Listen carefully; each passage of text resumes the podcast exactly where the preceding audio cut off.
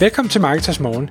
Jeg er Michael Rik. Og jeg er Anders Saustrup. Det her er et kort podcast på cirka 10 minutter, hvor vi tager udgangspunkt i aktuelle tråde fra formet på Marketers.dk. På den måde kan du følge med i, hvad der rører sig inden for affiliate marketing og dermed online marketing generelt.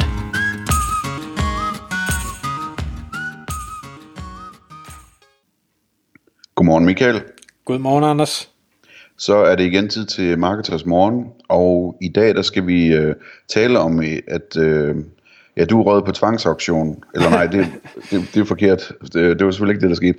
Du har, du har været på et kursus, et gratis kursus i tvangsauktioner.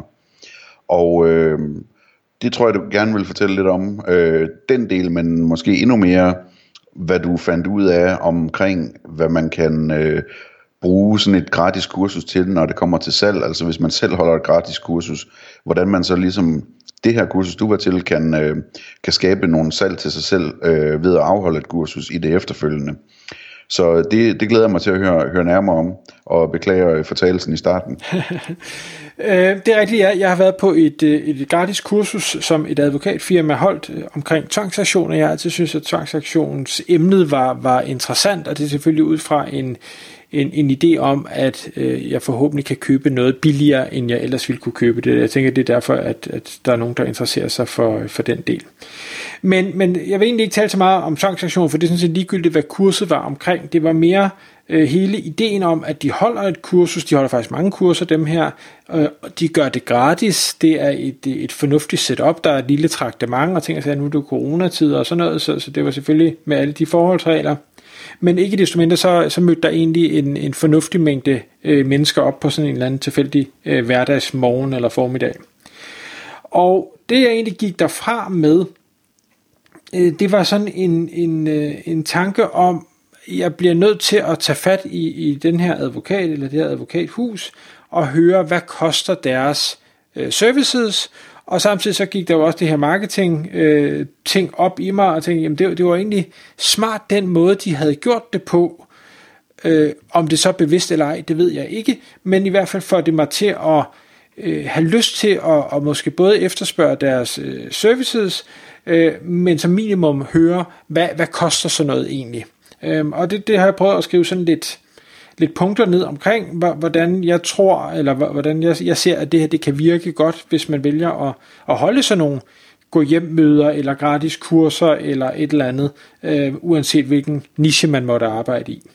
Jeg skal lige forstå, altså dem der holdt kurset, at, at, var det sådan et advokatfirma eller sådan noget? Eller? Det er et advokatfirma, hvis primære opgave er at øh, være på kreditforeningernes side, altså så når, når kredit, på den side, som ligesom øh, begærer den her tvangsaktion, når der er en eller anden, der ikke har betalt nok, jamen så, så kan man sende noget på tvang, og, og der hjælper de så øh, på, på deres side og, og øh, deltager også på, på selve tvangsaktionen, og måske endda byder prisen op, sådan så det kommer op i et niveau, hvor de vil være tilfredse osv. osv.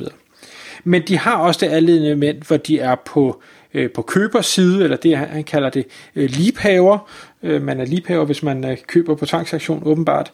Øh, men, men, men der, kan man, der kan man også få hjælp, øh, fordi de, de ved jo så meget om, hvordan det her det foregår, og alle de her øh, ting, der, der nu øh, er involveret i sådan en, en proces.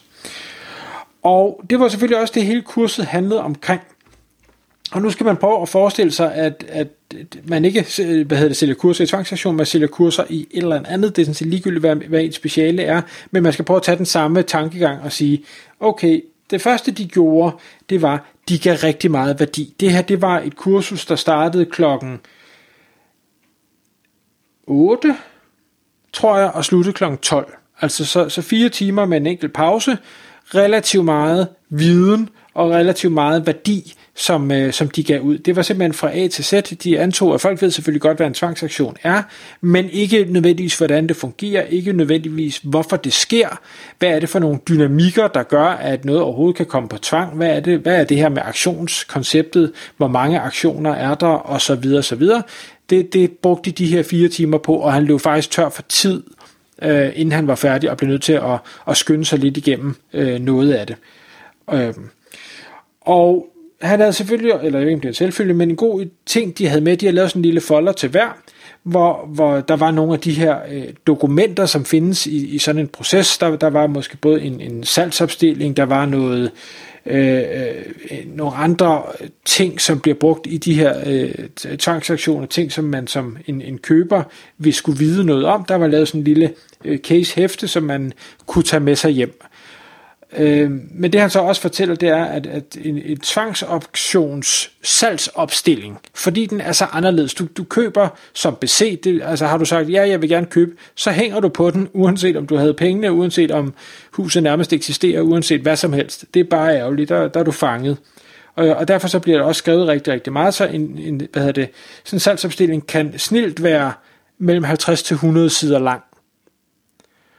Og, og det er jo meget unormalt i forhold til, når man ellers går ud og, og køber et eller andet, hvor man jo er, er forbrugerbeskyttet. Øhm, så, så han lægger alt det her øh, på bordet, han, han forklarer, hvordan man skal se nogle af tallene, ting og sager, men det er så også, udover at jeg går derfra og har fået fire timers værdi, så går jeg også derfra og tænker, ja, men du har jo kun snittet overfladen her. Øh, jeg, jeg føler mig overhovedet ikke tryg, jeg, jeg føler mig måske nærmere mere utryg, øh, når jeg går derfra, fordi du har fortalt mig om alle de her forskellige ting. Ikke at de nødvendigvis er, er positiv eller negativ, men der er rigtig mange ting, som jeg føler, jeg bør vide noget om, for at kunne gøre det her bedst muligt for mig. Og det tænker jeg som, som, som sælger, eller som den, der holder foredrag, så er det en god følelse at efterlade øh, mig med som, som deltager. Noget af det, de, de gjorde, eller han gjorde undervejs, det var også, at han, han øh, nævner selvfølgelig, at der er nogle forskellige faldgrupper, der er nogle udfordringer, det kunne også være, at han kom med en enkelt skrækhistorie, ting og sager, men ved hver af dem siger han, men altså, det er ikke noget, vi ser særlig ofte, jeg har måske set det en gang på 10 år, øh, det er måske kun øh, en ud af 30 sager, at, at sådan noget sker, så det er ikke noget, der er særlig ofte, men jeg synes bare lige, I skulle vide det. Igen, du ved, tag, først så maler han fanden på væggen, og så trækker han så i land, det ændrer bare ikke på, at jeg stadig har den her fanden malet lidt på væggen, fordi hvad nu hvis jeg er i en af de her tilfælde, hvor det hele det bare går galt? Det, det er ikke særlig sjovt, fordi der kan man virkelig brænde nallerne. Så, så det er den, jeg går derfra med. Og det tænker jeg, det, det kan du gøre i rigtig mange henseender, uanset din niche. Nævne og sige, der er selvfølgelig alle de her positive ting, der er også de her ting, der kan gå rigtig galt, og der var lige den her ene, jeg kendte. Øhm, men du ved, det var den eneste case, jeg ligesom har på det. Det vil stadig efterlade folk at tænke, det kan godt være, at jeg ikke skal prøve det selv, i hvert fald ikke i første hug. Det kan godt være, at jeg lige skal have en, en bisider de første to, tre, fire gange, øh, så, så jeg ikke falder i de her fælder. Det han så også gjorde, eller ikke gjorde, det var, at han nævner ikke på noget tidspunkt, øh, hvad det koster øh, at hyre dem. Han nævner, at de ofte er på den anden side. Han nævner, at man kan, kan hyre dem, hvis man gerne vil det, men fortæller overhovedet ikke, hvad, hvad det koster, øh, fordi og det jeg tænker, de ved godt, hvis der er nogen i, øh, hvad hedder det, i salen, der synes det her det er interessant nok, og det er noget, de gerne vil gå videre med, så skal de nok selv spørge ind øh, efterfølgende, eller på øh, selve eventet. Der var så ikke nogen, der spurgte på eventet, så derfor så, øh, jeg spurgte så efterfølgende. Ja, og så er salgsdialogen i gang. Og så er salgsdialogen nemlig i gang. Jeg har selv rækket hånden op og sagt, at jeg er potentiel her. Han er dog så smart, at han øh, har de her mange slides. De er ikke blevet printet, men dem kan man få ved at sende ham en mail efterfølgende. Igen er der, rækker man hånden op, hvis man tænker, jeg vil gerne have de her slides. Jeg valgte så samtidig med slidesene også lige at spørge om, hvad koster så noget? Øhm, og det svarede han selvfølgelig udførligt på og siger, det, det er jo altid, der er jo mange forhold, der gør sig gældende, og advokater og på teambasis, øh, men det vil ligge i det her leje sådan cirka. Og, og det der jo så er, er vigtigt, når så man kommer med de her priser, og det var ikke, det var ikke småpenge. Altså, jeg, har stadig den her drøm om en gang at købe et eller andet til en krone. Øh, det kommer nok aldrig til at ske, og jeg tror ikke, øh, det, det er overhovedet reelt, at du kan få noget til en krone. Det er måske sket en enkelt gang imellem, men der er altid alle mulige andre omkostninger. Så når han så siger, jamen, øh, det koster, lad os sige, 20.000, hvis, hvis du skal have mig på sidelinjen med det hele, jamen så skal jeg jo lige lægge de 20.000 oven i den pris, jeg håber at komme til at betale.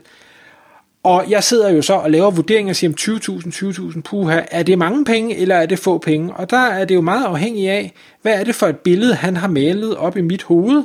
Hvad er upsiden ved at hyre ham? Altså, kan, kan jeg købe det billigere? Kan jeg... Øh, kan han spotte en god deal, som jeg ikke kan spotte? Ved, ved han noget, som jeg ikke ved, fordi han måske har set tusind transaktioner? Jeg har ikke set så mange.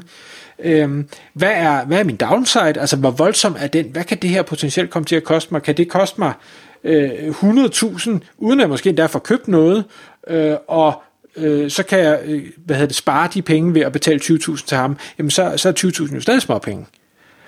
Øh, og, det, og det, igen, jeg ved ikke, om, om det var bevidst eller ubevidst, men, men alle de her ting gjorde han, og det virkede rigtig godt på mig, og jeg sidder med en tanke af, han er kompetent, der er rigtig mange ting, jeg bør vide, det ved jeg ikke nok om, jeg vil gerne lære dem, men jeg bliver nok nødt til at betale ham for, øh, hvad skal vi sige, at udføre det i praksis første gang, anden gang, måske tredje gang, og så håber jeg, at jeg kunne suge så meget til mig undervejs, så jeg måske selv kan gøre det derefter, så jeg ikke skal blive ved at betale til dem. Tak fordi du lyttede med.